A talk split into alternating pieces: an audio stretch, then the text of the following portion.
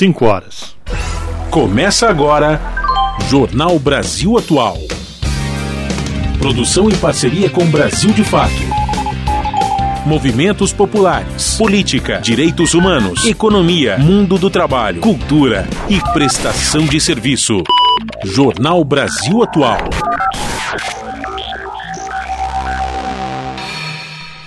Olá, muito boa tarde. Hoje é segunda-feira, dia 11 de dezembro, começando mais uma semana. Eu sou Rafael Garcia, hoje com Larissa Borer, apresentando mais uma edição do jornal Brasil Atual.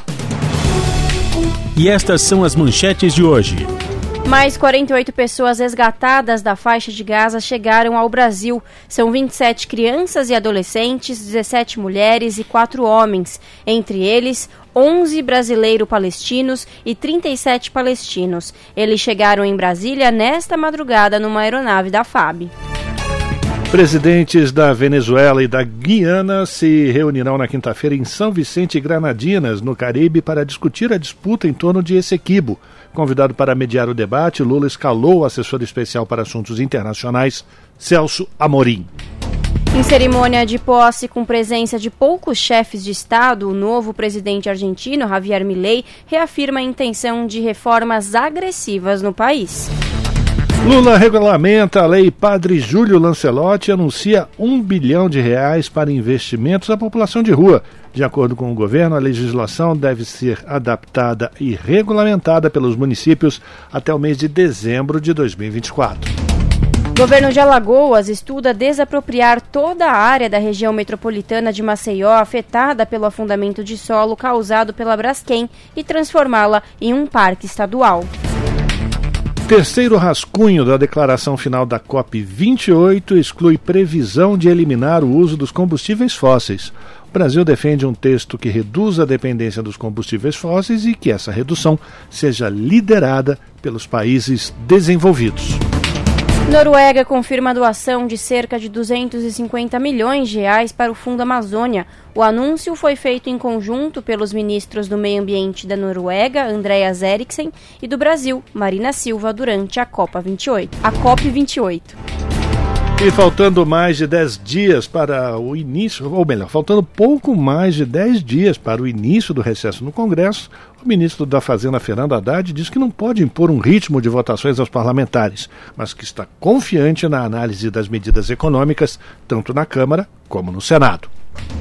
E Senado vai voltar a analisar o projeto de lei que flexibiliza a rotulagem de transgênicos. A proposta retira essa, obriga essa obrigatoriedade para alimentos que contenham organismos geneticamente modificados em menos de 1% da sua composição. Anote o horário oficial de Brasília, 5 horas 3 minutos. Participe do Jornal Brasil Atual por meio dos nossos canais nas redes sociais. No Facebook, facebook.com barra Rádio Brasil Atual.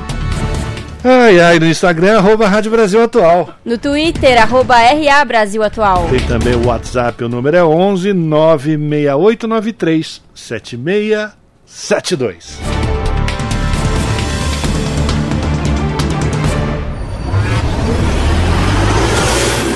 Jornal Brasil Atual, uma parceria com Brasil de Fato. Na Rádio Brasil Atual, tempo e temperatura. A tarde desta segunda-feira aqui na capital paulista é de tempo predominantemente nublado. Os termômetros marcam 23 graus neste momento. Tem previsão de chuva fraca em áreas isoladas agora no finalzinho da tarde e começo da noite. É uma chuva passageira. Na madrugada não tem previsão de chuva, o tempo será totalmente nublado e a temperatura fica na casa dos 18 graus. Em Santo André, São Bernardo do Campo e São Caetano do Sul, a tarde desta segunda-feira é de tempo nublado e ventinho mais gelado, agora 23 graus. Na região do ABC, também tem previsão de pancadas de chuva em regiões isoladas, agora no final da tarde e comecinho da noite. Chuva com intensidade fraca e coisa passageira. Ao decorrer da noite, no período da madrugada, já não tem chance de chuva, porém, o céu continua bem nublado. A temperatura fica na casa dos 18 graus à madrugada. Em Mogi das Cruzes, tarde nublada e mais fresquinha. Os termômetros marcam 22 graus agora. Para hoje não tem previsão de chuva em Mogi. Nos períodos da noite e madrugada, o tempo continua nublado e a temperatura atinge os 17 graus. Em Sorocaba, a tarde desta segunda-feira é de tempo pouco nublado. Os termômetros marcam neste momento 27 graus. Em Sorocaba não tem previsão de chuva. Os períodos da noite e madrugada continuam com tempo pouco nublado e a temperatura mais fresquinha na casa dos 18 graus. E em São Luís do Paraitinga, interior de São Paulo, a tarde desta segunda-feira é de tempo nublado e chuvoso. Os termômetros marcam 23 graus agora. Essa chuva, que cai em áreas isoladas agora, é passageira e não se estende para o período da noite nem da madrugada. A temperatura fica na casa dos 17 graus na madrugada, na região de São Luís do Paraitinga. É isso, no finalzinho do jornal eu volto para falar como fica o tempo nesta terça-feira na Rádio Brasil Atual. Está na hora de dar o serviço. Vamos lá, vamos saber como é que está a situação do trânsito na cidade de São Paulo, final de tarde de segunda-feira, 5 horas e 6 minutos, e a CET diz que são 345 quilômetros de ruas e avenidas com trânsito congestionado agora aqui na capital. A Zona Sul lidera esse ranking de leitidão com 92 quilômetros, a Zona Oeste vem depois com 86, Zona Leste 75, Região Central 49 por fim, Zona Norte com 43 quilômetros de ruas e avenidas monitoradas com trânsito congestionado. Hoje, segunda-feira, dia 11 de dezembro, e a CT tem mais um recadinho para o motorista, a partir de agora, até às 8 da noite, os carros com placas finais 1 e 2 estão proibidos de circular no centro expandido de São Paulo por conta do rodízio municipal de veículos. Vamos saber como é que está a situação do transporte público sobre trilhos no final dessa tarde, meio esquisito, um pouquinho de frio, uma coisa estranha mesmo, né? Com a Larissa Bora. Boa tarde, Lari. Boa tarde, Rafa. Boa tarde, ouvintes. Bom, vamos lá. Segundo o site do metrô, Todas as linhas estão operando em situação normal, tá tudo verdinho aqui no site. Mesma coisa segundo o site da CPTM, a Companhia Paulista de Trens Metropolitanos. No final da tarde desta segunda-feira, todas as linhas estão operando em situação normal, tudo tranquilinho. Rafa, conta pra gente, como está a situação, da rodo... a situação das rodovias? Pois é, imigrantes e enxetas Anchieta. Ai, hoje, começando a semana, vamos lá. Situação da imigrantes da Anchieta, imigrante no sentido capital, devido ao alto fluxo de veículos, permanece com congestionamento do quilômetro 61 ao 51. Já na Padre Manuel da Nóbrega, sentido capital, reflexo do congestionamento na Imigrantes, tem congestionamento também do quilômetro 270 ao 274 por conta do excesso de carros. Há também na rodovia Cônigo Domênico Rangoni congestionamento no sentido capital do 258 ao 270 pelo mesmo motivo, muito carro, reflexo da imigrantes. O tempo está encoberto, a visibilidade é parcial segundo a concessionária. E por conta da neblina densa e baixa visibilidade, estão bloqueadas a alça da Anchieta no quilômetro 40 norte, com acesso à interligação Planalto, sentido imigrantes, e a alça Imigrantes, para interligação no quilômetro 42, sentido Anchieta, e a alça de retorno do quilômetro 40 no sentido litoral. O sistema Anchieta Imigrantes está em operação normal, 5x5. A descida é realizada pela pista sul da Via Anchieta e da rodovia dos Imigrantes. Já a subida da serra acontece pela pista norte das duas rodovias.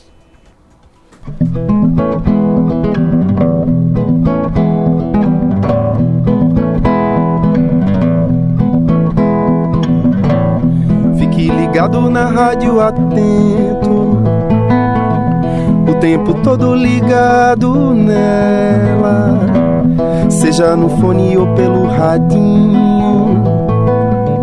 A sintonia é fina, é bela.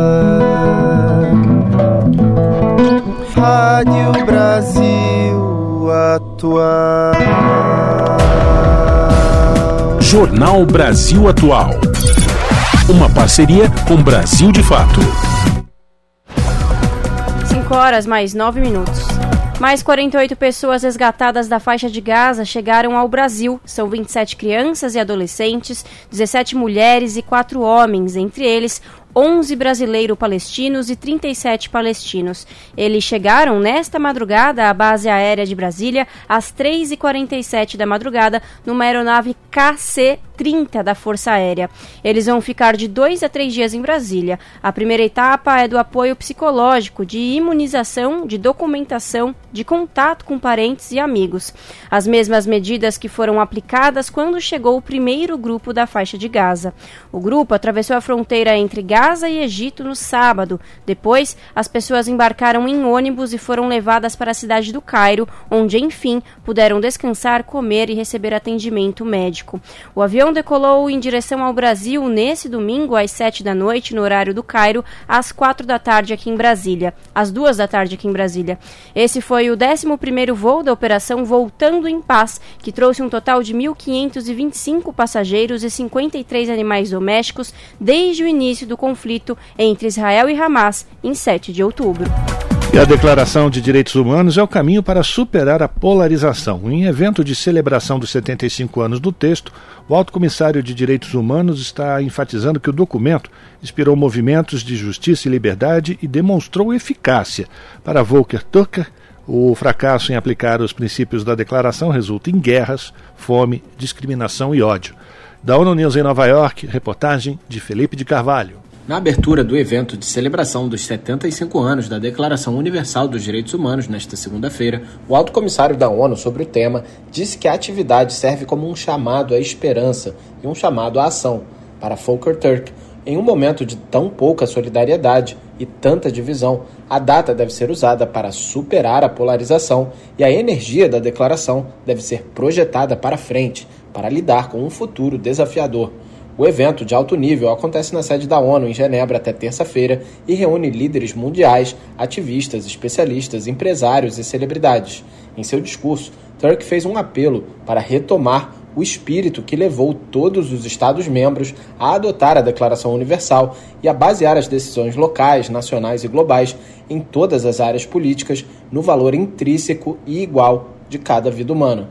In the ashes of global warfare, It brought hope. Ele lembrou que o texto surgiu das cinzas da guerra global, trazendo esperança, e foi elaborado em um momento de horror após a mais monstruosa matança em massa que o mundo já conheceu, na forma do Holocausto, e com o conhecimento de que a destruição total estava cada vez mais próxima. O alto comissário da ONU enfatizou que a Declaração Universal tem demonstrado seu poder e eficácia ao longo de décadas. Segundo ele, foi deste compromisso que muitos movimentos de libertação tiraram sua força. Turk mencionou que o texto, elaborado há 75 anos, serviu de inspiração para movimentos de independência, luta contra regimes opressivos, movimentos pelo fim da segregação e do apartheid e responsabilização por crimes. Além disso, ele lembrou que a Declaração dos Direitos Humanos também possui implicações em diversas áreas, como combate a todas as formas de discriminação, proteção social e condições dignas de trabalho. Ele lembrou que os redatores da Declaração Universal transcenderam os embates geopolíticos e as diferenças econômicas e deixaram de lado muitas disputas terríveis para alcançar esse texto luminoso que clareou o caminho para a paz, a justiça e a liberdade. Da ONU News em Nova York, Felipe de Carvalho. Você está ouvindo? Jornal Brasil Atual. Uma parceria com Brasil de Fato. 5 horas 3 minutos. Os presidentes da Venezuela, Nicolás Maduro, e da Guiana, Irfan Ali, se reunirão na quinta-feira em São Vicente Granadinas, no Caribe, para discutir a disputa em torno de Essequibo. A região da Guiana, com grandes reservas petro petrolíferas e outros minerais, passou a ser disputada por Caracas, que pretende incorporá-la. Convidado para mediar o debate, o presidente Lula não irá, mas escalou o assessor especial para assuntos internacionais, Celso Amorim, para substituí-lo. No sábado, Lula conversou com Maduro por telefone. Segundo o Planalto, o brasileiro transmitiu a crescente preocupação dos países da América do Sul sobre a questão do Essequibo.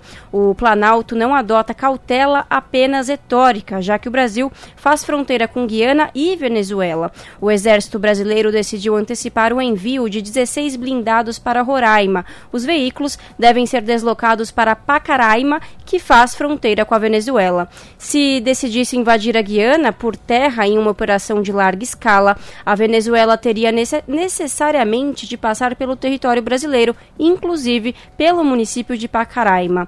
Não haveria outro meio porque a fronteira entre os dois países que disputam esse equibo é de floresta amazônica densa, o que obrigaria blindados e tropas de Caracas a terem de contornar pelo Brasil. O melhor da música brasileira você ouve aqui. Brasil Atual. 7 horas 14 minutos e, na sua posse, Javier Milei reafirmou a intenção de reformas agressivas no Estado. O novo presidente argentino falou de passado como o tempo de decadência. Informações com a Tatiana Alves. Javier Milei tomou posse neste domingo. O presidente declarou durante a sua posse que começa uma nova era na história do país. Argentinos, hoje começa uma nova era na Argentina. E que o longo e triste período de decadência termina agora com a retomada do caminho de reconstrução da Argentina. Nas palavras de Milei, os argentinos expressaram uma vontade de agora. Ele incluiu um discurso que não faz parte do protocolo da cerimônia tradicional de posse. Durante o pronunciamento, o novo presidente dos argentinos declarou que o passado não importa e que não vai tolerar hipocrisia e desonestidade em seu governo. Milley qualificou a situação financeira do país como a pior herança de um governo na história. O novo presidente disse que para se recuperar economicamente é preciso que a Argentina faça um forte ajuste nas contas públicas. Milley vem sendo criticado por tentar imitar as cerimônias dos presidentes dos Estados Unidos, que fazem o discurso diante do Capitólio em Washington. A programação da cerimônia de posse incluiu ainda a recepção de líderes e autoridades estrangeiras, a posse dos ministros na Sala Branca e uma apresentação de gala no Teatro Colón, na capital portenha. Javier Milei foi eleito ao derrotar o peronista Sérgio Massa nas urnas em novembro. Da Rádio Nacional no Rio de Janeiro, Tatiana Alves.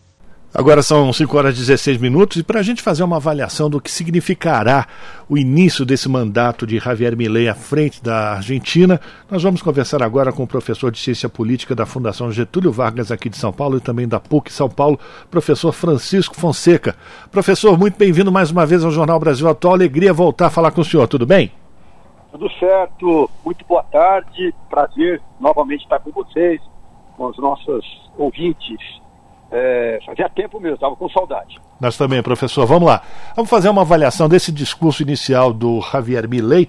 Como é que o senhor avalia o, o começo desse mandato, a presença de pouquíssimos chefes de Estado, oito no total, e muitos deles representando só a extrema-direita. Como é que o senhor vê é, esse início de governo e também o primeiro ato dele né, foi é, derrubar um decreto é, que tinha o objetivo de combater é, a contratação de parentes. E ele derrubou esse decreto exatamente para colocar a irmã dele dentro do governo. Como é que o senhor avalia esse início de mandato, professor? Olha, Rafael, se eu pudesse é, sintetizar uma palavra, é o pior dos mundos. Porque é, é, deixa, né, cancela, se assim que eu posso chamar, exclui ministérios fundamentais como o da educação, né? Ou seja, já sinalizando tanto no discurso de ajuste fiscal para os pobres. Opa! Tivemos aqui uma queda do, da nossa ligação com o professor Francisco. Eu vou fazer o seguinte: ao vivo, o rádio como ele é, a gente vai fazer aqui a ligação novamente para o professor. Vamos ver se a gente consegue retomar o contato com ele. Atenção, vamos lá. 3, 2, 1.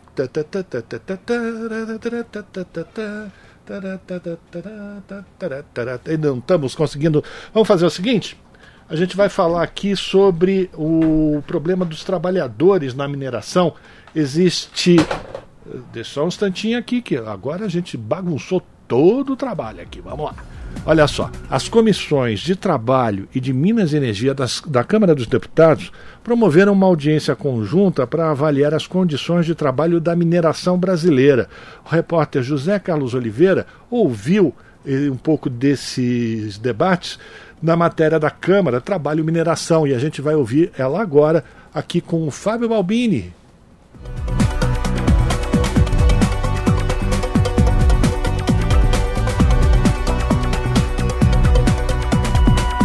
O diagnóstico foi dado logo no início da reunião por meio do mestre em saúde pública Mário Parreiras de Faria, que também é auditor fiscal do trabalho há quase 40 anos. O setor mineral mata quase três vezes mais do que os demais setores. Né? Daí a necessidade de termos uma legislação moderna que leve ao controle de todos esses fatores de riscos no setor mineral. Representando o Ministério do Trabalho, Faria apresentou extensa lista de fatores de risco da mineração, tais como ruído, vibração, umidade e radiações ionizantes e não ionizantes. Alguns fatores, como desmoronamento, choques elétricos e explosões, têm impacto imediato na saúde do trabalhador, enquanto outros levam ao adoecimento gradativo.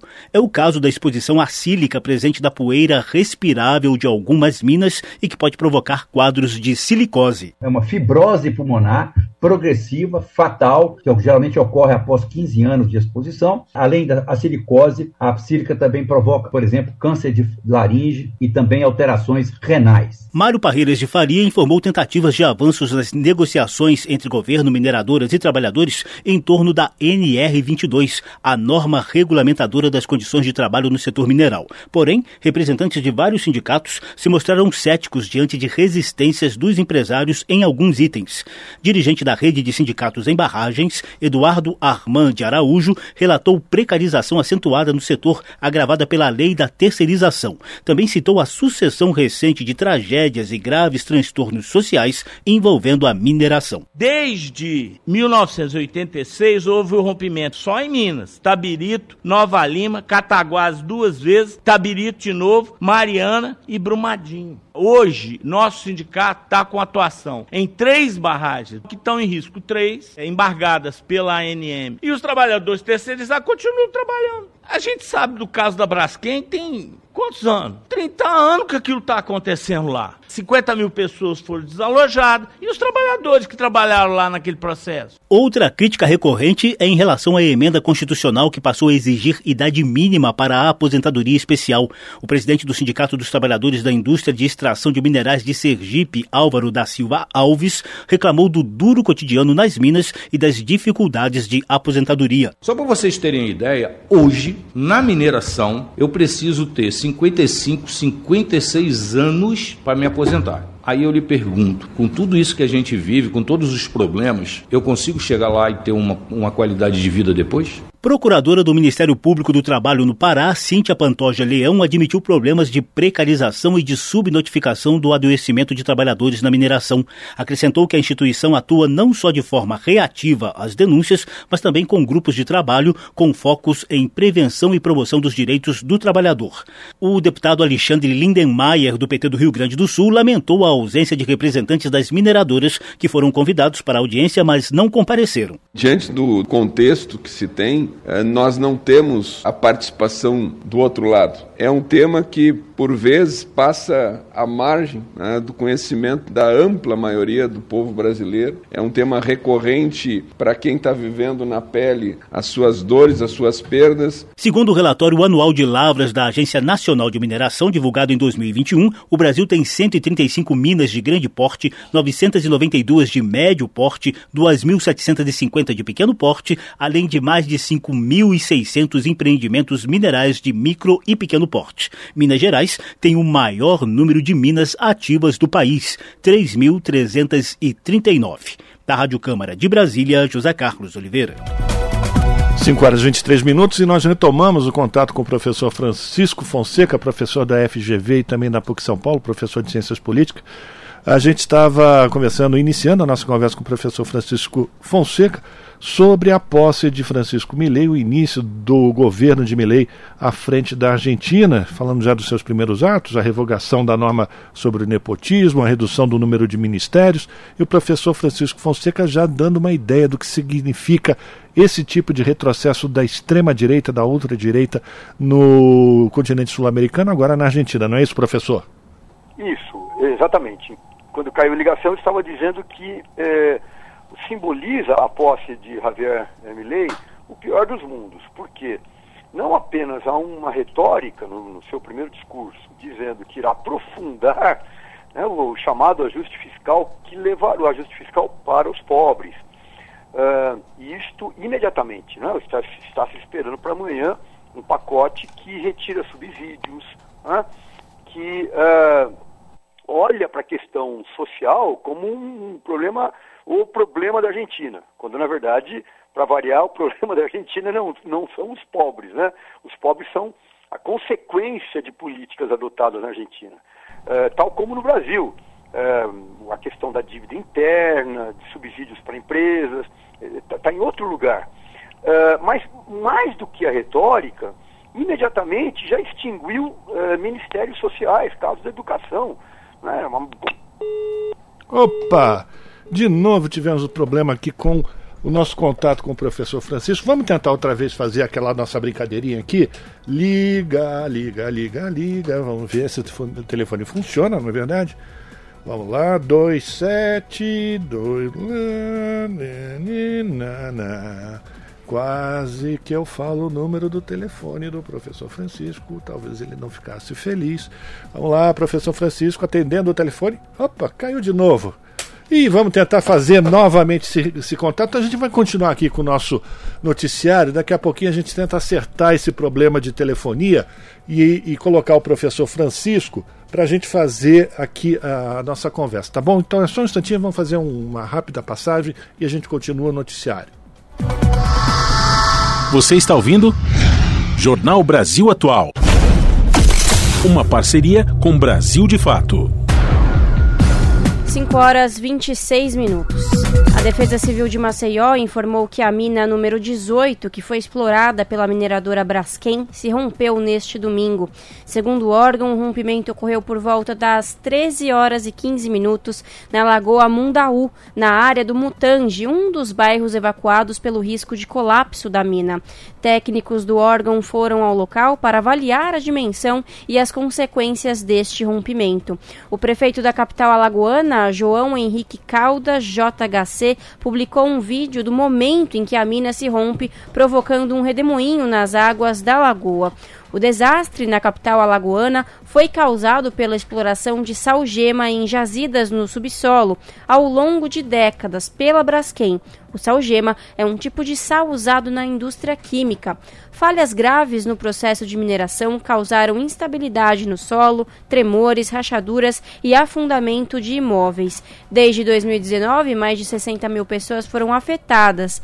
Bairros inteiros precisaram ser evacuados. Agora, novos tremores e o risco de colapso da mina 18 voltaram a exigir a retirada de moradores de locais de risco. O governo de Alagoas estuda desapropriar toda a área da região metropolitana de Maceió, afetada pelo afundamento de solo causado por décadas de extração de salgema por empresas privadas. Segundo o próprio governador Paulo Dantas, a proposta ainda em análise é expropriar a área hoje pertencente à empresa petroquímica Braskem e transformá-la em um parque estadual. Dantas se reuniu hoje na capital alagoana com secretários estaduais e representantes do governo federal, prefeituras da região metropolitana de Maceió e também de moradores e comerciantes de bairros afetados pelo afundamento do solo. O encontro ocorreu um dia após uma das minas que era operada pela Braskem se romper. A reunião de cerca de quatro horas, de, com cerca de quatro horas de duração, foi organizada para que os governos estadual, federal e municipais traçassem ações conjuntas para lidar com o afundamento do solo, que, de acordo com Dantas, afetou direta ou indiretamente a mais de 250 mil pessoas, obrigando que ao menos 40 mil delas deixassem suas moradias e estabelecimentos comerciais em cinco bairros diferentes. E agora no Jornal da Rádio Brasil Atual, vamos conversar com a Clara Assunção, que é repórter do portal da Rede Brasil Atual. Oi, Clara, bem-vinda, tudo bem? Oi, Lari, tudo bem? Sim, espero que com o nosso ouvinte, o nosso ouvinte que nos acompanham também. É isso. Clara, qual é o destaque do portal da Rede Brasil Atual que você traz hoje para os ouvintes do jornal, abrindo aí mais uma semana? É isso, Lari. É, a gente vai trazer aqui atualizações sobre um projeto que aconteceu no ano passado, né, que tem feito a população em situação de rua e que foi regulamentado hoje pelo presidente Luiz Inácio Lula, Lula da Silva, né? Esse projeto é, deu origem à Lei 14.489, que ficou conhecida como a Lei Padre Júlio Lancelotti. Como eu disse, ela foi aprovada em dezembro do ano passado pelo Congresso. Na época, o nosso ouvinte deve até se lembrar que o presidente na, é, de ocasião, né, o, na época o Jair Bolsonaro, ele vetou esse projeto de lei, mas aí esse veto foi derrubado em dezembro pelo Congresso e agora o presidente Lula regulamentou essa legislação que proíbe o uso de arquitetura hostil é, com emprego de materiais, estruturas, equipamentos e técnicas que afastem pessoas do uso de espaços é, de uso público nas cidades brasileiras, principalmente aquelas pessoas em situação de rua. Essa medida era uma reivindicação histórica de ativistas e movimentos em defesa dessa população e ela também está prevista no plano de ações voltado às pessoas sem teto, que foi divulgado hoje, é, que se completa também 120 dias daquela decisão do Supremo Tribunal Federal, né, que pediu um plano de ações voltado ao atendimento dessas pessoas em situação de rua no Brasil como um todo, né? essa decisão ela é do ministro Alexandre de Moraes, que foi relator desse pedido, e ele, é, na época, chamou a atenção não só do governo federal, mas também do município e dos estados, e aí, no caso do governo federal, ele respondeu criando esse plano Ruas Visíveis pelo Direito ao Futuro da População em Situação de Rua, que foi divulgado hoje, Lari, num evento que teve no Palácio do Planalto, com movimentos é, sociais, a presença do padre Júlio Lancelotti, do Anderson Miranda, que é um histórico defensor do movimento nacional é, pela população em situação de rua. Então, todos esses, é, esses segmentos, a população em situação de rua foi hoje, participou hoje desse, dessa cerimônia ali no Palácio do Planalto, que marcou um lançamento desse plano Ruas Visíveis pelo Direito ao Futuro da População em Situação de Rua. E esse documento, Lara, ele trata de medidas em assistência social, segurança alimentar, saúde, violência institucional, cidadania, educação, cultura, habitação, trabalho, renda, produção e gestão de dados, ou seja, é, é um plano multissetorial que envolveu 11 ministérios do governo federal, trazendo esse, a complexidade desse problema, que não é só uma questão é, de, de uso das drogas ou só de habitação, um problema muito mais complexo e o plano reflete é, essa complexidade da, e demandas da população em situação de rua. E aí, trazendo aqui a declaração do presidente Lula, ele foi o último a falar depois de uma sequência de falas, né? Lula ressaltou que o dia de hoje era muito feliz porque ele estava tratando das pessoas mais vulneráveis do país, né? O presidente ressaltou que tem aí mais três anos de mandato para consolidar essa política pública e ele também chamou a atenção de que nada é mais degradante do que a pessoa não ter onde, onde dormir. Ele disse que muitas vezes é o Estado que não cuida dessas pessoas uhum. É, só, e a sociedade também não se importa, muitas vezes vira o rosto, rosto para não enxergar essa realidade. E essa realidade, na verdade, ela é fruto do descaso político, econômico e social desse país, segundo Lula, e que a existência dessas pessoas em situação de rua não é culpa de outra, de outra é, coisa que não do Estado. Foi uma algumas das aspas que o presidente fez durante o evento. E esse plano, Lari, ele traz também a promessa de investimentos de quase um bilhão em ações para os sem-teto no país todo como todo. Esse plano tem à frente o ministro dos Direitos Humanos e da Cidadania, Silvia, Silvia Almeida, uhum. que disse que esse é o, é o conjunto mais completo de ações sobre o tema, desde a Política Nacional para a População em Situação de Rua, que foi criada lá em 2009, também de forma participativa, né? E eu falo também porque Esse novo plano ele envolveu a sociedade civil e outros poderes públicos e, como eu disse, os 11 ministérios do governo federal. E, e, a ideia é mesmo cobrar o monitoramento das políticas públicas pelo chefe do, do executivo e trazer essas ações que respondam a, esse, a esses problemas. O Lula, inclusive, ressaltou durante o evento que, é, que, esse, que esse plano é como se fosse um pé de banana, em que é preciso ser aguado, cultivado para colher os frutos, né? E aí o Lula também chamou a atenção porque no próximo ano é, ocorrem as eleições municipais Exatamente. e esse é um problema principalmente da cidade, que envolve principalmente o poder municipal. E ele disse que os candidatos a prefeito e a, verea, a vereança, né, no próximo ano, eles têm que responder a esse problema e cobrou também que a população de situação de rua reivindique esse um bilhão que foi anunciado, que ele apareça em ações também do governo federal. E aí, por parte do ministro Silvio, Silvio Almeida, ele lembrou que a, o, o, lançamento desse plano nessa segunda-feira, também marca a celebração pelos 75 anos da Declaração Universal dos Direitos Humanos 75 anos, inclusive, que foram completados ontem, né, no domingo. Isso. E aí, é, o Silvio relembrou várias vezes que, esse, que a Declaração Universal dos Direitos Humanos no Brasil ainda é um projeto em construção, longe da sua realização, e, e ele lembrou que o Brasil tem hoje mais de 221 mil pessoas em situação de rua, né? Isso significa que um a cada um mil habitantes do país eles recorrem às calçadas, aos viadutos e pontes para sobreviver e inclusive a crianças nessa situação de pobreza extrema que são submetidas a intensa vulnerabilidade e expostas a todo tipo de violência. E por esse motivo que nessa semana dos 75 anos da Declaração Universal,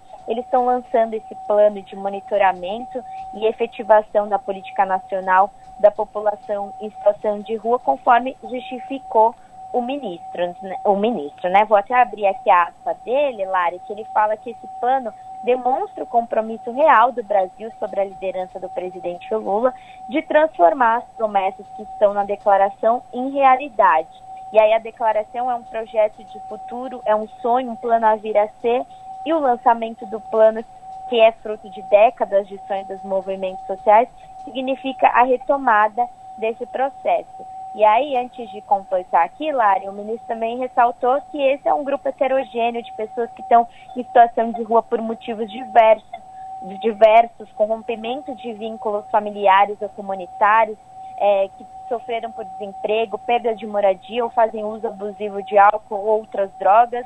Ou seja, segundo o ministro, esse é um grupo que precisa ser compreendido em sua diversidade para que as ações sejam efetivas e contribuam para não perpetuar a, não, a exclusão e a violência, por aqui as palavras que o ministro usou durante esse evento de lançamento do plano Ruas Visíveis pelo Direito, pelo futuro da população em situação de rua, Lari. Perfeito, Clara. E é isso. Quando você, você falou muita coisa, eu vou comentar um pouquinho. Quando a gente fala de arquitetura hostil, não são apenas aquelas pedras pontiagudas que a gente vê nas marquises, né? Aqueles próprios, aqueles vasos enormes que eles colocam na marquise, às vezes dois, três, que é justamente para não deixar o pessoal ficar lá, né, quando tá chovendo ou quando tá muito frio, também é uma forma de arquitetura hostil, né, Clara? Eu dei uma pesquisada aqui, segundo os dados do Cadastro Único para programas sociais até março deste ano de 2023, são, já tem mais de 53 mil pessoas em, em, situação de, de rua só aqui na capital. Ou seja, esse programa Plano Ruas Visíveis é, pelo direito ao futuro da população em situação de rua, ele é mais do que necessário, né, Clara? Exatamente, Lari. Você lembrou da questão da arquitetura hostil, né? Porque foi regulamentada a Lei Padre Júlio Lancelotti, que proíbe toda essa diversidade de arquiteturas que afastam é, as pessoas de situação de rua, que você lembrou que são várias as formas, né? Uhum. E aí, o, a, uma das ideias do governo é destinar 100 mil para a elaboração de uma cartilha é, contra a arquitetura hostil. Ela vai ser voltada para engenheiros, arquitetos, e, o, e urbanistas. O padre Júlio Lancelotti, que participou do evento, destacou que é um projeto de marretada contra o ódio, contra a arquitetura hostil. porque é, é, é a gente está vendo essa população crescer e ao mesmo tempo há esse avanço desses projetos também, que é para impedir na prática o usufruto do, do espaço público, né? Uhum. Disso que também a gente está falando, né, Lari? E, aí o Padre Júlio até é, me chamou a atenção porque, além desses projetos que a gente vê de arquitetura hostil, aqui em São Paulo você trouxe o dado, Lari, de 53 mil pessoas em situação de rua, a gente também vem acompanhando o movimento de perseguição a quem luta pelos direitos dessa população, em especial perseguição contra o padre Júlio é, Lancelotti. Na semana passada, o vereador Rubinho Nunes, do União Brasil aqui de São Paulo, ele protocolou a criação de uma CPI para investigar o religioso que há mais de 20 anos se dedica aos direitos dessa população. E essa CPI também vai ser para investigar a atuação de ONGs que atuam no centro de São Paulo, em especial na região que é pejorativamente chamada de Cracolândia.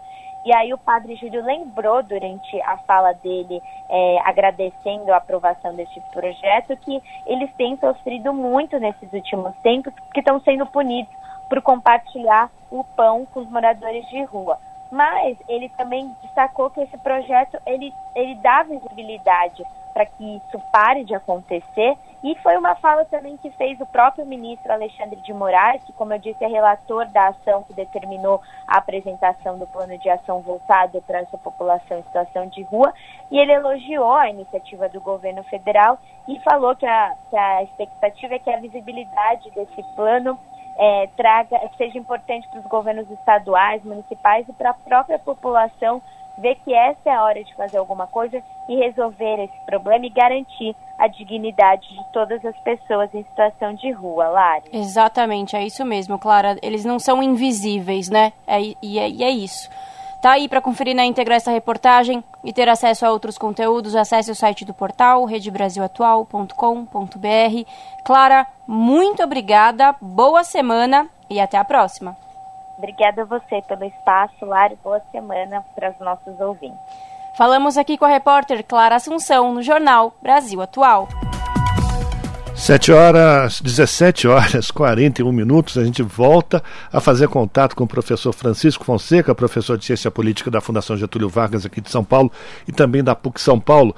Professor, vamos tentar retomar pela terceira vez a nossa conversa, sua avaliação sobre o início do mandato do Javier Milei como presidente da Argentina, lembrando que ele assume com pouquíssimo apoio no Congresso do seu partido, né? O partido dele é praticamente insignificante como força política no Congresso argentino, mas ele é o presidente, ele vai ter que fazer também seus arranjos políticos para iniciar e colocar em prática o seu programa de governo, se é que a gente pode chamar aquilo de programa de governo, né, professor?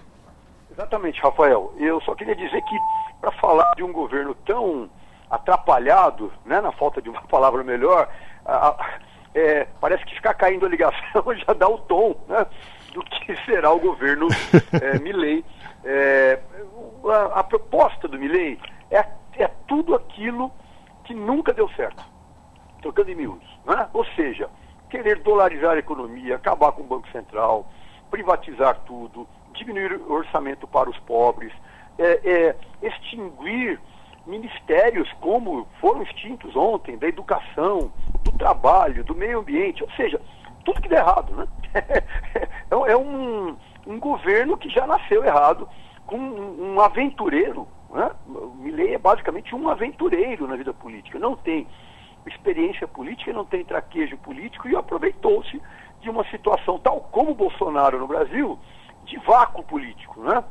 Alta inflação, um, um país que já tem 40% da sua população em graus variados uh, de miséria, ou seja, aproveitou-se aquele, fa, fa, o, o, aquele famoso ser antissistema né, é, e a sua proposta, como discussão de todas as extremas direitas, né, são propostas que, que aprofundam o abismo, que aprofundam o caos. Né? Então, esse eu acho que poderia ser um pouco o resumo do que me parece ser o governo Milley. E ainda por cima, é, todo um discurso de austeridade e, e, e, e coloca a irmã, né, ou seja, já extingue um decreto que, que proibia o nepotismo, coloca a irmã quase como primeira-ministra, digamos assim, né? Embora o regime seja parlamentar presidencialista, quer dizer, parece que a, a, a irmã quase que tem mais poder do que ele, isto abre, né, houve a extinção da lei do nepotismo, para que haja né, parentes, todo o nepotismo na administração pública argentina. Ou seja, é uma contradição completa e, ao mesmo tempo, é um governo isolado, isolado internacionalmente. Os chefes de Estado não foram. Né? É, já, já, começa a simbologia de poucos chefes de Estado, uma boa parte de extrema-direita, que apareceu, até o Zelensky que apareceu lá, né? é, em meio a uma guerra. É, é, enfim, isolado internamente, externamente e isolado internamente. Um governo de extrema minoria, né, de uma minoria que vai ter que negociar, inclusive com o Macri, que se, se imagina que o partido do Macri vai apoiá-lo, mas o próprio Macri, hoje aqui no Brasil, está aqui no Brasil, tem uma declaração que é contrário à dolarização da Argentina. Então, é, é um, um governo feito para não funcionar. Né? é, fundamentalmente, e que vai claramente colocar o peso daquilo que se chama de ajuste nos pobres. É um governo expressão do rentismo. Se a Argentina tem hoje 40% de uma população empobrecida, nós podemos esperar, caso ele é, conclua o seu mandato, que isto dobre. Nós vamos ter um, um país que já foi um país né, muito importante do ponto de vista econômico e social, um país né, que, que, que ostentará índices africanos de uh, de miséria. Então é isso que, que me parece que propõe isso, e é isso que se aponta para um governo uh, Milley. Né? Tudo que nós já sabíamos, mas que cada vez mais começa a se concretizar. Pois é, além da nossa solidariedade com o povo argentino, essa derrocada que, ao que tudo indica, o Milei vai levar a Argentina, não que a gente torça por isso, né, professor? Mas isso, de qualquer forma, vai respingar, isso vai refletir aqui no Brasil, porque a Argentina é o principal parceiro comercial do Brasil aqui na América do Sul e ele é capaz de colocar também entraves em acordos importantes, como essa tentativa de reerguer esse acordo entre o Mercosul e a, e a União Europeia, essa chegada da, da Argentina aos BRICS, que agora já fica em dúvida. Toda essa situação fica muito instável com esse governo que está começando agora na Argentina. Agora eu quero falar com o senhor, professor, sobre a liderança do Brasil aqui na região.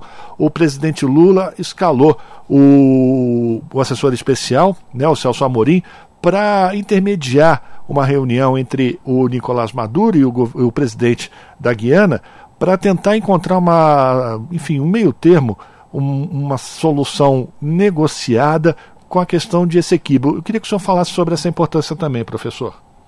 Olha, é, de fato, o Brasil é, tem uma diplomacia ao longo da história marcada pela conciliação, que teve, evidentemente, momentos é, de retrocesso grandes com Bolsonaro, que, na verdade, tentou, inclusive, em relação à Venezuela, né, promover uma enorme instabilidade em relação ao governo venezuelano. Ao contrário agora, né, o, é, a, a, questão da Guiana com, com Venezuela, o Brasil já está tendo um papel importante, como está tendo um papel importante na questão climática internacional, na liderança do G20, né, na tentativa de um acordo entre é, Mercosul e, e, União Europeia, na, na tentativa de, daquilo que nós chamamos de Sul Global, né, de uma, uma grande articulação do Sul Global.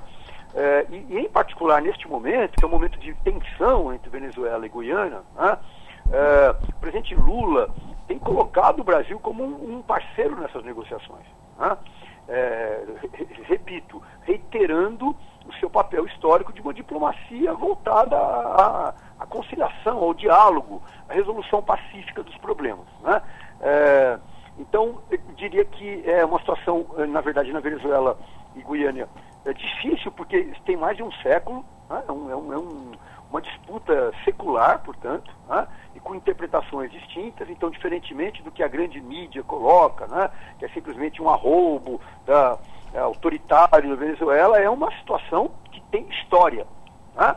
Uh, agora, olhar para essa história de um lado e de outro, propor soluções, né, me parece que são duas coisas diferentes, mas que se conectam, e o Brasil tem este papel de justamente propor soluções especialmente sendo um mediador, um mediador que, que, que procura e propugna soluções pacíficas. Acho que esse é o ponto central. Em relação à Argentina, só para completar, Rafael, esse ponto, acho que o presidente Lula, que foi xingado né, pelo Milei, que, repito, é um aventureiro, né, uma pessoa totalmente sem qualificação para o cargo que ocupa, tal como foi Bolsonaro, é, o, o, Brasil também já deu sinais de que vai tentar separar a figura exótica, estapafúrdia, de Milley, né, da Argentina enquanto nação, enquanto parceiro.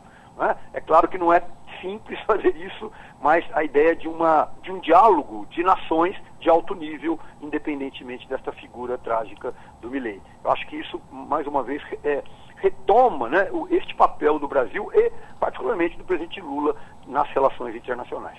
Perfeito. Professor Francisco Fonseca, professor de Ciência Política da, Política da Fundação Getúlio Vargas, também da PUC São Paulo, falando aqui com a gente.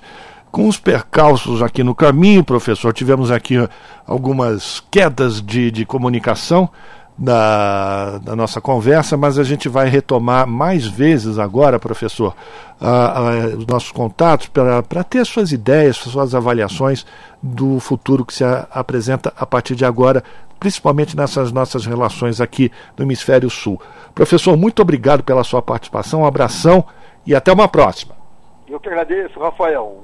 Um grande prazer sempre falar com vocês estou sempre aqui à disposição para vocês. Um abraço. Conversamos com o professor Francisco Fonseca aqui no jornal Brasil Atual. Você está ouvindo? Jornal Brasil Atual, uma parceria com Brasil de Fato. 5 horas e 50 minutos. INSS vai utilizar inteligência artificial para detectar fraudes Medida será adotada para tentar reduzir a fila de espera do Instituto. As informações na reportagem de Gabriel Brum. A inteligência artificial vai ajudar o INSS a combater fraudes nos atestados médicos. A nova ferramenta deve começar a funcionar ainda neste mês, segundo o Instituto. O programa de inteligência artificial vai analisar os atestados enviados pelo AtestMed. É uma função do aplicativo Meu INSS, em que o usuário envia o documento por ali, em vez de fazer uma perícia presencial. O robô vai fazer o cruzamento de bancos de dados para detectar as irregularidades. Ele vai checar a identificação dos médicos, registro no Conselho de Medicina e a grafia, a letra dos médicos, por exemplo.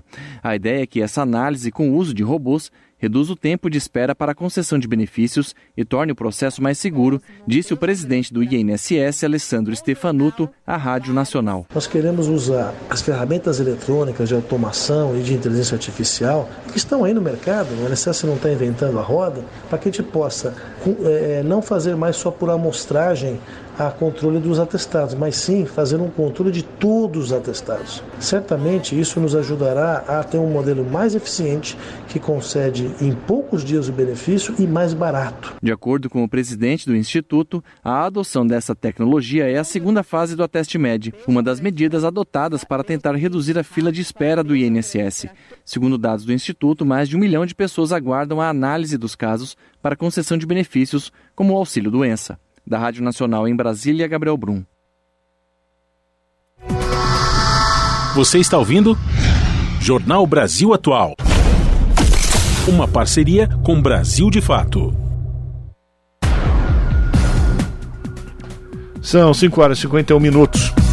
E a Frente Parlamentar da Educação na Câmara dos Deputados está reivindicando melhores salários e estímulo à saúde física e mental dos professores. A repórter Emanuele Brasil acompanhou esses debates e traz mais informações para a gente. Especialistas alertaram para o processo de feminização da pobreza observado no ensino da primeira infância. Atualmente, o trabalho na educação de crianças de 0 a 3 anos é exercido quase que exclusivamente por mulheres que tem o pagamento do piso vinculado à decisão administrativa local.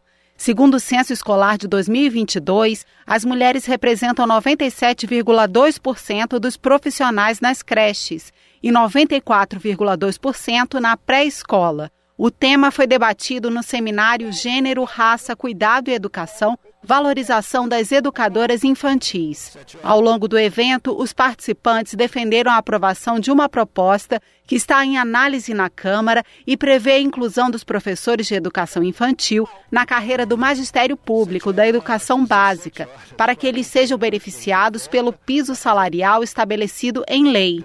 A procuradora do Ministério Público do Trabalho, Fernanda Pereira Barbosa, observou que o trabalho de cuidados remunerado é considerado como de menor valor ou de menor importância e é exercido majoritariamente por mulheres, muitas vezes de forma precária precária e na informalidade. A feminização da pobreza, a desvalorização do trabalho de cuidados é reproduzido no âmbito da educação infantil. Por se tratar de um trabalho majoritariamente executado por mulheres, a própria luta pelo direito de ensino de crianças em seus anos iniciais, historicamente foi mais assumida por mulheres, apesar de ser uma luta de todas. O trabalho das educadoras abrange desde o cuidado da higiene das crianças até o seu desenvolvimento na coordenação motora e na habilidade de lidar com suas emoções, observou a secretária da Autonomia Econômica e Políticas de Cuidado do Ministério das Mulheres, Rosane da Silva. Diante disso, ela defendeu a equiparação entre educadoras e profissionais do magistério. A primeira infância é um período crucial para o desenvolvimento integral do ser humano, e isso já deveria bastar para reivindicar a importância do trabalho realizado pelas educadoras infantil e valorizá-las, mudando a realidade de baixos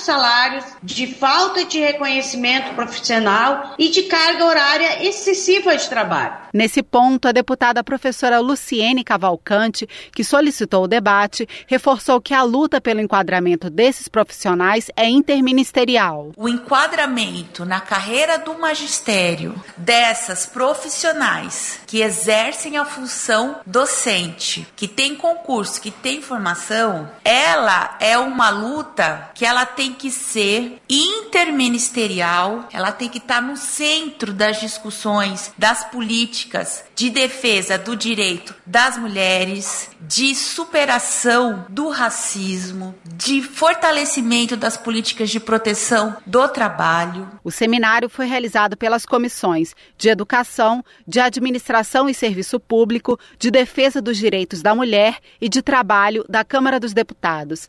Da Rádio Câmara de Brasília, Emanuele Brasil. São 5 horas e 55 minutos. E a gente continua lá em Brasília, porque em semana de esforço concentrado, com votações iniciando hoje, a reforma tributária deve ser um dos maiores destaques na pauta da Câmara dos Deputados. Confira este e outros assuntos que devem entrar em discussão, devem ir para o plenário da Câmara, na reportagem de Cid Queiroz, da Rádio Câmara. Vamos ouvir. Com apenas duas semanas para o fim do ano legislativo, a Câmara deve realizar sessões de votação de segunda a sexta-feira. Uma das prioridades é a conclusão da reforma tributária. Em pronunciamento a empresários na COP28, a Conferência do Clima, o presidente da Câmara, deputado Arthur Lira, afirmou na última quarta-feira que o Congresso vai promulgar a reforma ainda este ano. Antes de vir a COP, tive uma reunião com o relator Agnaldo Ribeiro, com o relator Braga do Senado e aos dois o apelo para que eles aproveitassem essa semana para tentar diminuir as diferenças existentes entre os dois textos, para que nós, no nosso retorno, já levemos esse tema ao plenário da Câmara dos Deputados e que possamos, esse ano ainda, fazer a promulgação da PEC da reforma tributária. Ao lado do governador de São Paulo, Tarcísio Freitas, com quem se encontrou para negociar pontos do texto, o relator da reforma tributária na Câmara, deputado Agnaldo Ribeiro, disse estar trabalhando para viabilizar a aprovação. Nós vamos trabalhar para construir né, essa, essa, esse consenso, né, ou pelo menos a maioria é, que nós obtivemos, inclusive no texto da Câmara, é, até a semana que vem. Nós vamos ter muito trabalho e o nosso papel aqui é preservar o conceito da reforma, que é trazer um IVA moderno para o país que traga justiça tributária, né, e traga competitividade e crescimento econômico, e lógico, é uma construção política. Na pauta da Câmara está ainda a prorrogação do regime tributário para incentivo à modernização e à ampliação da estrutura portuária, reporto. O deputado potiguar, general Girão, do PL, defende a prorrogação do incentivo. O Brasil tem uma vocação natural de bons portos. Nós temos o litoral recortado. A geopolítica brasileira favorece demais esse trabalho de nós incrementarmos, incentivarmos os portos no Brasil. É mais barato transportar as cargas também pelo mar. Então, que as pessoas possam votar não é uma questão de direita nem de esquerda, é uma questão estratégica de país. Nós precisamos investir na cabotagem no Brasil. A feira está marcada a sessão do Congresso para a votação de vetos presidenciais. Estão na pauta, entre outros, os vetos relativos aos crimes contra o Estado Democrático de Direito, marco legal das ferrovias e despacho gratuito de bagagem do governo Bolsonaro e os vetos às leis que alteraram o arcabouço fiscal e o funcionamento do CARF do governo Lula. Na pauta também a LDO, Lei de Diretrizes Orçamentárias de 2024, e o PPA, Plano Plurianual da União de 2024 a 2027. Deputados e senadores votam ainda vários projetos de créditos, entre eles 300 milhões de reais para o atendimento a 5.711 famílias que ingressaram no Plano Nacional de Reforma Agrária. Da Rádio Câmara de Brasília, Cid Queiroz. Se você gosta do nosso jornalismo independente e quer rever nossas entrevistas e reportagens, acesse o canal da Rádio Brasil Atual no YouTube. Nosso endereço é youtube.com/barra Rádio Brasil Atual. Ajude a nossa voz ser cada vez mais forte e ir cada vez mais longe. Inscreva-se em nossos canais, curta e compartilhe o conteúdo Rádio Brasil Atual e TVT. Rádio Brasil Atual e TVT. Compromisso com a notícia, compromisso com a democracia, compromisso com você. 18 horas. Rádio Brasil Atual. Para sugestões e comentários, entre em contato conosco por e-mail redação@jornalbrasilatual.com.br ou WhatsApp DDD 11 96893 7672. Acompanhe a nossa programação também pelo site redebrasilatual.com.br.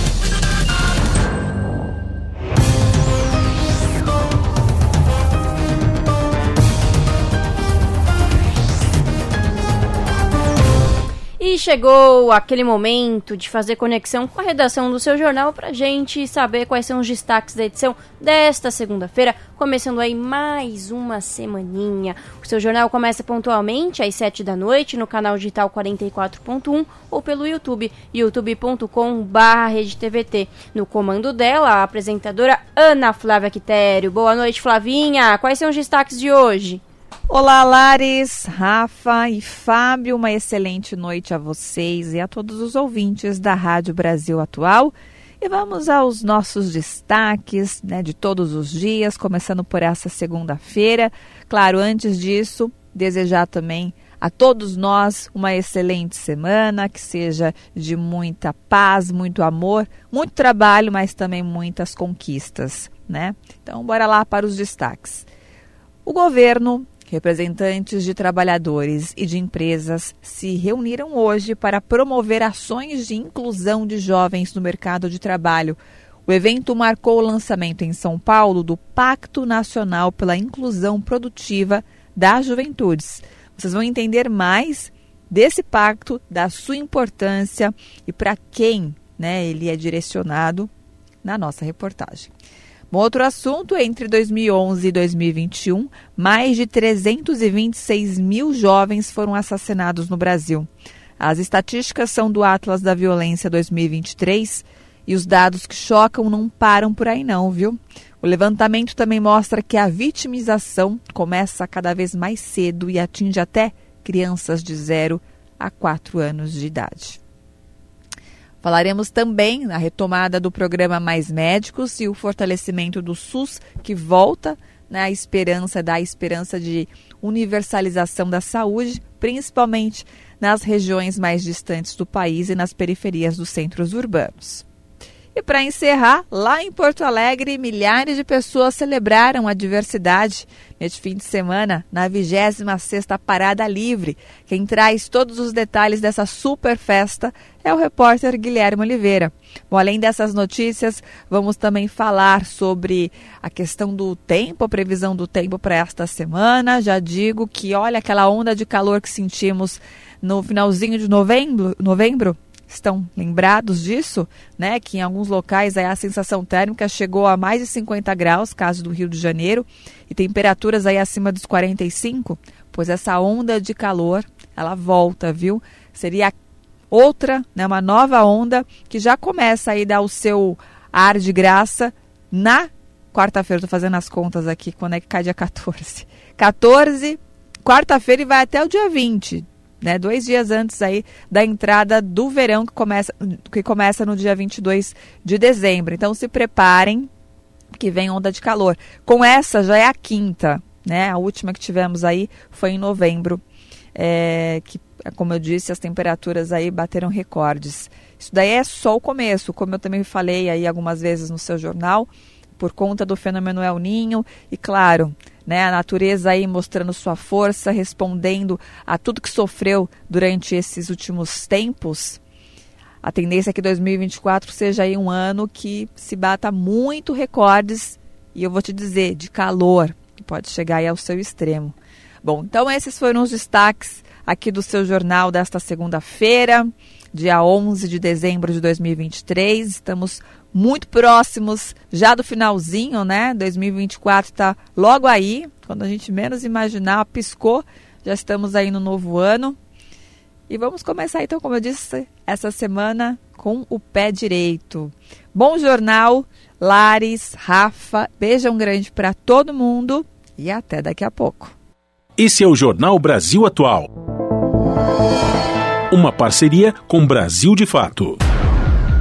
6 horas e 5 minutos e faltando pouco mais de 10 dias para o início do recesso lá no Congresso Nacional, o ministro da Fazenda, Fernando Haddad, disse que não vai poder impor um ritmo de votações para os parlamentares, mas ele se disse confiante na análise das medidas econômicas que estão sendo discutidas lá na Câmara e no Senado. A Priscila Mazenotti tem mais informações.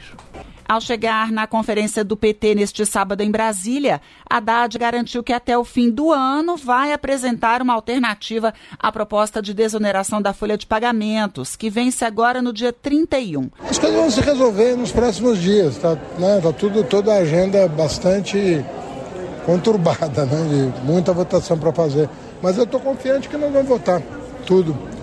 Aí eu não posso impor para o Congresso uma, um ritmo. Eu mandei dia 31 de agosto. A prorrogação da desoneração foi vetada pelo presidente Lula e o veto pode ser derrubado em sessão do Congresso marcada para esta quinta-feira.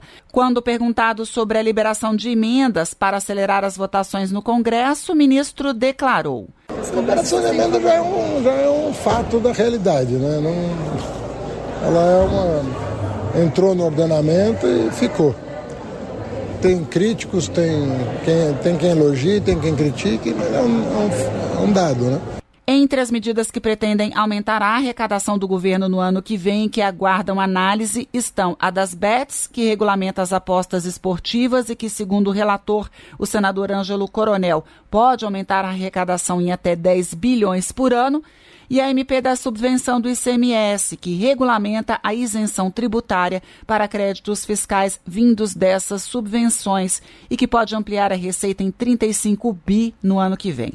Mas deputados e senadores ainda têm de votar o projeto de lei de diretrizes orçamentárias e a lei orçamentária anual, além da reforma tributária que aguarda a votação na Câmara dos Deputados. Da Rádio Nacional em Brasília, Priscila Mazenotti. Em audiência pública na Bahia, a Comissão de Juristas recebe novas sugestões para a atualização do Código Civil Brasileiro. Especialistas propõem maior integração com os meios digitais e simplificação na liquidação de dívidas. A reportagem é de Floriano Filho. A reunião que aconteceu no auditório do Tribunal de Justiça da Bahia foi a terceira e última audiência pública da Comissão de Juristas, criada pelo Senado para revisar o Código Civil, incluindo sugestões da sociedade. As duas anteriores aconteceram em São Paulo e Porto Alegre. Professores de direito civil, político, econômico, além de desembargadores e outros especialistas, foram convidados a contribuir com as atualizações no texto da lei. Roberto Figueiredo, procurador do Estado da Bahia, sugeriu uma adequação do texto para proteger as pessoas consideradas absolutamente incapazes, que não consigam exprimir suas vontades tanto de forma permanente como temporária. Afinal de contas, se eu não posso expressar a minha vontade, eu não posso praticar sozinho a priori atos da vida civil, não deveria correr contra mim prazos prescricionais. Luciano Figueiredo, professor da Faculdade Baiana de Direito, propôs uma nova redação no texto do código para deixar mais claras as possibilidades de uso das tecnologias digitais para realizar, por exemplo, a quitação de dívidas. O devedor que paga tem direito à quitação regular, inclusive conferida por meios digitais, sempre atenta aos requisitos legais. Laiana Pial, também professora na Faculdade Baiana de Direito, apresentou uma proposta para facilitar a liquidação de dívidas nos condomínios, que, segundo ela, são partes essenciais do modo de vida contemporânea. A vida no condomínio e essa forma de ocupação de espaço urbano já não me parece ter mais volta. Na verdade, ela termina sendo, de fato, um meio de implementação de moradia. A audiência pública foi transmitida pelo canal do Senado no YouTube e está disponível na internet. O plano de trabalho da comissão prevê que a consolidação das propostas será feita até janeiro de 2024 da Rádio Senado, Floriano Filho. 6 horas 9 minutos e o Bolsa Família começou a ser pago nesta segunda-feira. A antecipação do auxílio neste mês de dezembro ocorre devido aos festejos de fim de ano. Recebem hoje os beneficiários com o NIS, que é o número de inscrição social de final 1.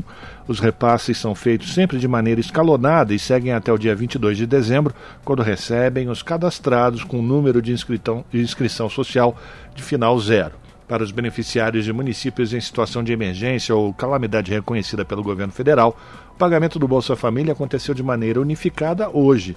O auxílio gás pago a cada dois meses também começou a ser disponibilizado nesta segunda. O repasse do valor de 104 reais segue o calendário de pagamento do Bolsa Família e também considera o final do NIS do beneficiário. As famílias cadastradas nos programas sociais podem consultar as, as informações das parcelas nos aplicativos Bolsa Família e Caixa Tem ou pelo telefone 111. E Banco Mundial aprova 300 milhões de dólares para reforçar o Bolsa Família no Brasil. O projeto deverá beneficiar 9 milhões de crianças. Quase metade dos menores de idade em todo o país cresce em famílias pobres. O valor da transferência será decidido com base à composição de cada agregado. Da ONU News em Nova York, a reportagem é de Cidrônio Henrique.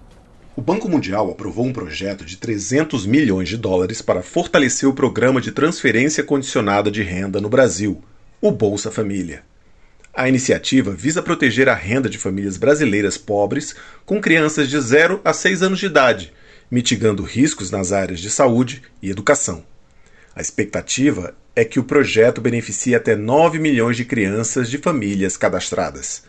Tiago Falcão, especialista sênior em proteção social do Banco Mundial, falou sobre a longa parceria entre o governo brasileiro e a instituição.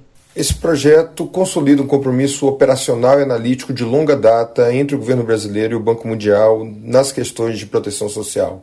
Começa em 2003, ainda no período de desenho e lançamento do programa Bolsa Família, passa pelo Brasil Sem Miséria entre 2011 e 2014, chega no, no período crítico é, de enfrentamento da pandemia de Covid e agora é um novo projeto de apoio ao novo é, Bolsa Família.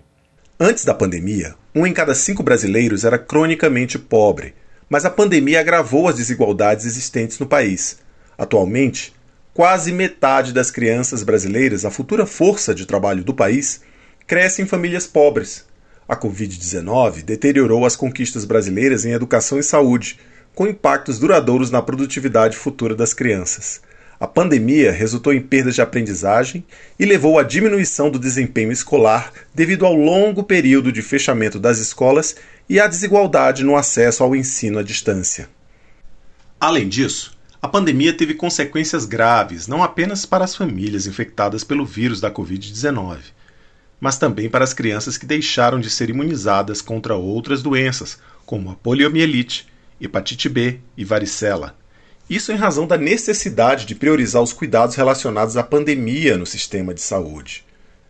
Com a nova fase do programa Bolsa Família, voltará a ser obrigatório a frequência escolar e o cumprimento dos calendários de vacinação e de exames médicos regulares para as crianças, que não foram cobrados durante a pandemia. O Banco Mundial ressalta ainda que será retomado o modelo anterior à pandemia, que determina o valor da transferência com base na composição familiar, considerando o número de pessoas em cada domicílio e suas idades. O ministro do Desenvolvimento e Assistência Social, Família e Combate à Fome, Wellington Dias, ressaltou que a atenção à criança é prioridade.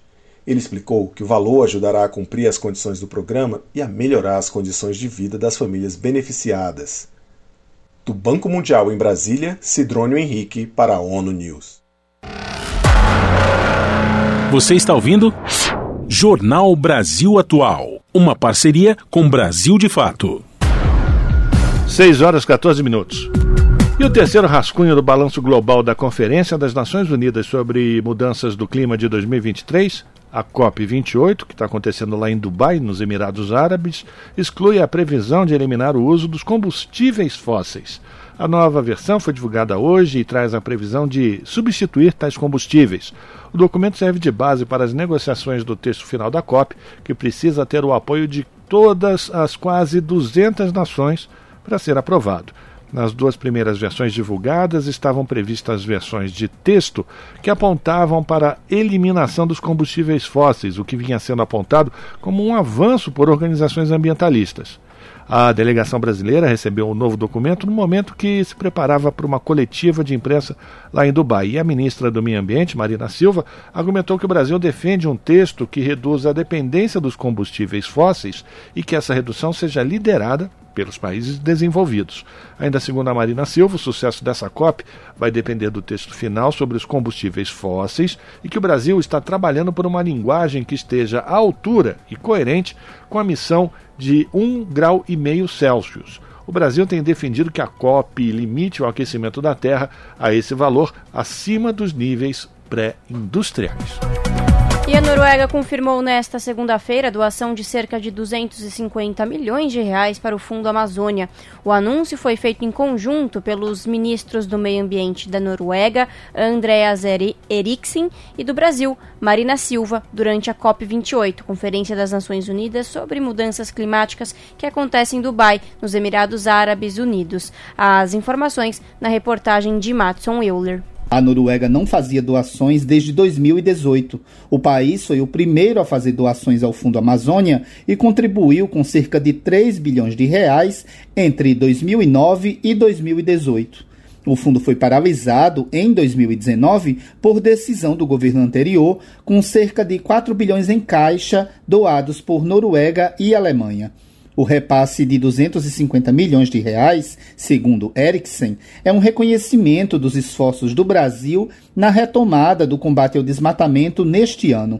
Segundo o DETER, o Sistema de Detecção do Desmatamento em Tempo Real do Instituto Nacional de Pesquisas Espaciais, houve uma redução de 50% do desmatamento na Amazônia de janeiro a novembro de 2023. No último dia 2, também durante a COP28, o Reino Unido confirmou uma nova doação de 215 milhões de reais para o Fundo Amazônia, além de assinar o contrato para transferência de outros 500 milhões de reais anunciados em maio passado.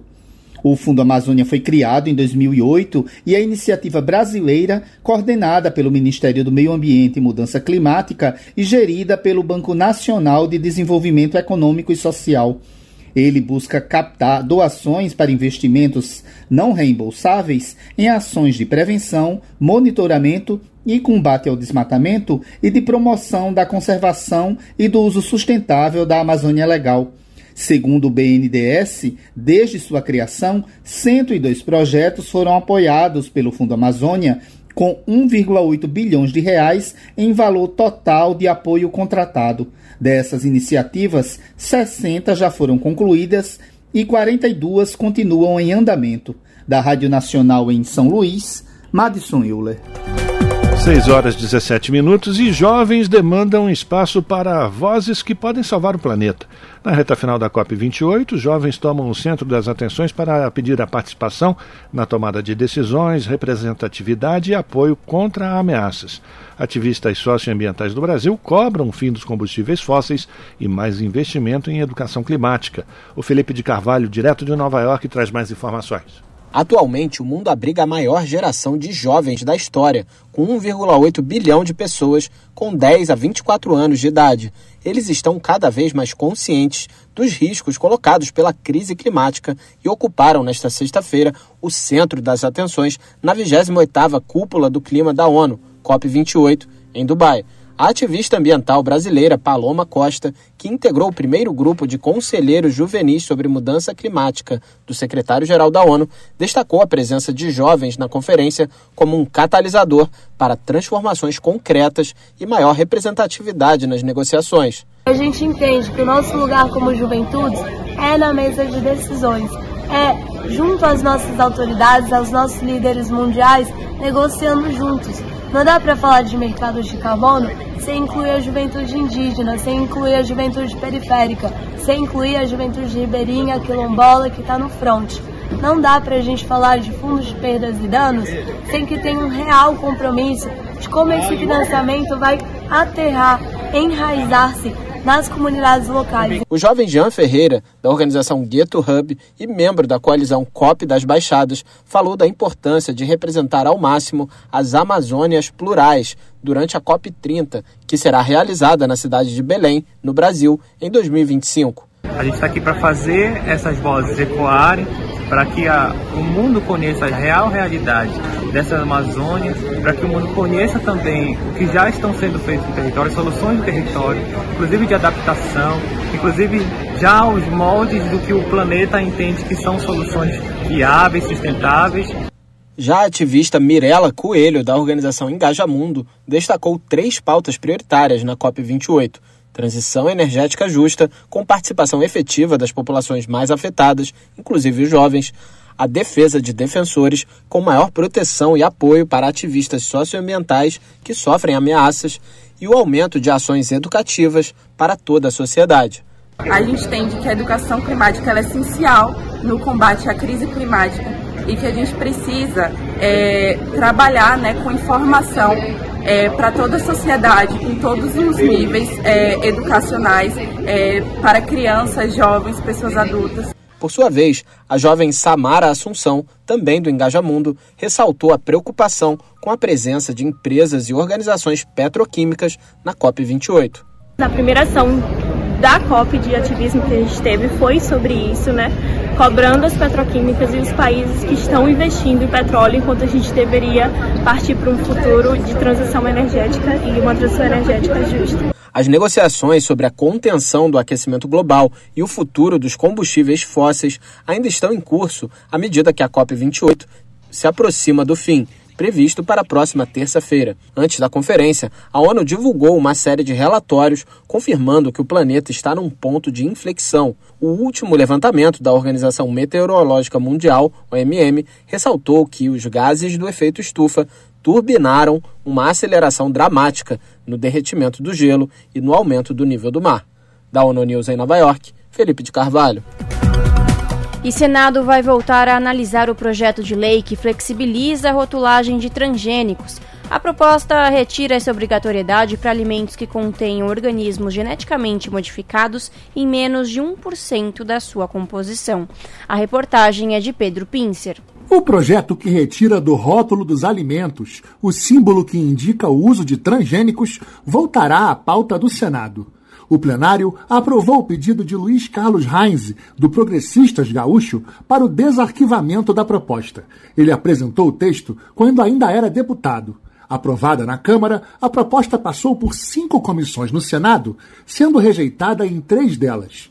O projeto acabou sendo arquivado no fim do ano passado, após sete anos de debate. Ele altera a lei de biossegurança, que obriga a indicação de transgênicos em rótulos de alimentos. Atualmente, se há milho ou soja transgênica na composição do produto, por exemplo, a informação deve estar indicada por meio do símbolo da letra T, gravada em preto, dentro de um triângulo amarelo. Luiz Carlos Heinz afirmou que o texto não omite a informação sobre a existência de produtos transgênicos. Primeiro, transgênico é um alimento seguro. Para vocês terem uma ideia, mais de 30 produtos, em torno de 90% da soja do Brasil do milho do Brasil, do algodão do Brasil, hoje é transgênico. Nós não estamos omitindo a informação. Para o senador Randolph Rodrigues, da rede do Amapá, as mudanças poderiam induzir o consumidor a erro. Ele defendeu a necessidade de seguir padrões científicos. Se o percentual aceitável de presença não intencional de organismos geneticamente modificados não alude a nenhum critério científico, senão operacional da indústria, e se a detectabilidade ou rastreabilidade são critérios dinâmicos que avançam de acordo com progressos tecnológicos e os acordos internacionais de certificação, seria descabido engessar qualquer entendimento em normativa de estatura legal. O projeto será analisado pelo plenário do Senado. Da Rádio Senado, Pedro Pincer. Você está ouvindo Jornal, Jornal Brasil, Brasil, Atual.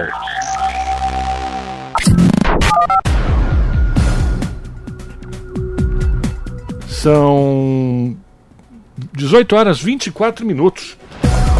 E uma pesquisa aponta que os brasileiros estão comprando mais livros de forma online. A Solimar Luz, a repórter da Agência Brasil, traz mais informações.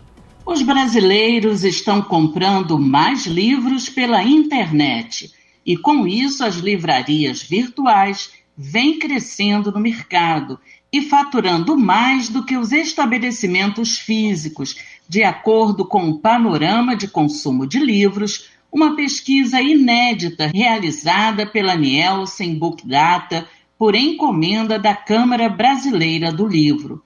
De acordo com especialista do setor editorial, este é um movimento recente, já que até 2021 as livrarias físicas eram os principais meios de venda, representando 30% do faturamento das editoras. Atualmente são aproximadamente 25 milhões de consumidores. Desse total, 74% manifestaram a intenção de realizar novas compras nos próximos três meses. O levantamento aponta que 69% dos entrevistados informaram ter comprado entre um e cinco livros nos últimos 12 meses, enquanto 8% compraram 16 ou mais livros no último ano. As principais razões apontadas para a compra de um livro são o crescimento pessoal e o lazer. Para Mariana Bueno, coordenadora da pesquisa, o estudo coloca o mercado brasileiro do livro em patamar semelhante àquele observado em mercados mais maduros. Ela também destaca que um dos mais importantes prêmios da literatura brasileira realizado pela Câmara Brasileira do Livro e que este ano chega à edição de número 65, também é o mais conhecido por quem tem o hábito da leitura. O Jabuti é o prêmio mais popular entre os consumidores de livro. Né? É interessante perceber que a maioria uh, conhece o Jabuti, então 45% dos consumidores de livro disseram que conhecem o prêmio Jabuti e, em segundo lugar, disseram que não conhecem nenhum prêmio. Referente à última compra dos entrevistados, a pesquisa revela que a não ficção para adultos é o gênero mais popular, seguido por ficção adulta e científico, técnico e profissional. A pesquisa Panorama de Consumo de Livros ouviu 16 mil pessoas acima dos 18 anos entre os dias 23 e 31 de outubro deste ano. Da Rádio Nacional, no Rio de Janeiro, Solimar Luz. Rede Brasil Atual, Rádio Brasil Atual, TVT e Brasil de Fato em defesa do consumidor. Em iniciativa conjunta com o Instituto de Defesa do Consumidor, apresentam IDEC Responde, com Igor Marchetti, especialista em direito do consumidor. Como funciona o direito de arrependimento nas compras online? Na questão das compras online, compras fora do estabelecimento comercial, é possível o consumidor ter o direito que nós chamamos de direito de arrependimento. Esse direito está previsto no artigo 49 do Código de Defesa do Consumidor e garante que o consumidor possa é, se arrepender realmente da compra e pedir a devolução do valor, independentemente de pagamento de taxas e é, qualquer tipo de encargo. Não pode ter nenhum tipo de obstáculo para o consumidor ter esse direito atendido e as lojas são obrigadas a sim é, respeitá-lo.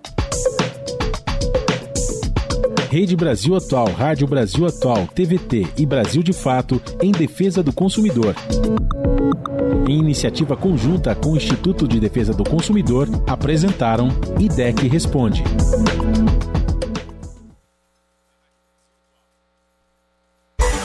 Na Rádio Brasil Atual, tempo e temperatura.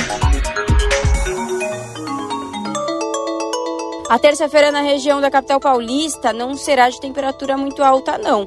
O tempo será de sol entre nuvens e tem previsão de chuva fraca e isolada no período da tarde, com máxima de 25 graus e mínima de 17 graus. Na região do ABC Paulista, a terça-feira também será um dia mais fresquinho. O sol aparece entre nuvens e não se descarta a previsão de chuva com intensidade fraca em áreas isoladas no período da tarde, chuva rápida, com temperatura máxima de 24 graus e mínima de 17 graus.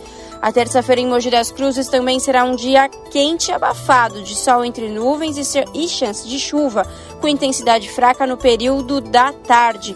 Igualmente nas outras regiões, essa chuva é passageira e não se estende para o período da noite, com temperatura máxima de 26 graus e mínima de 16 graus.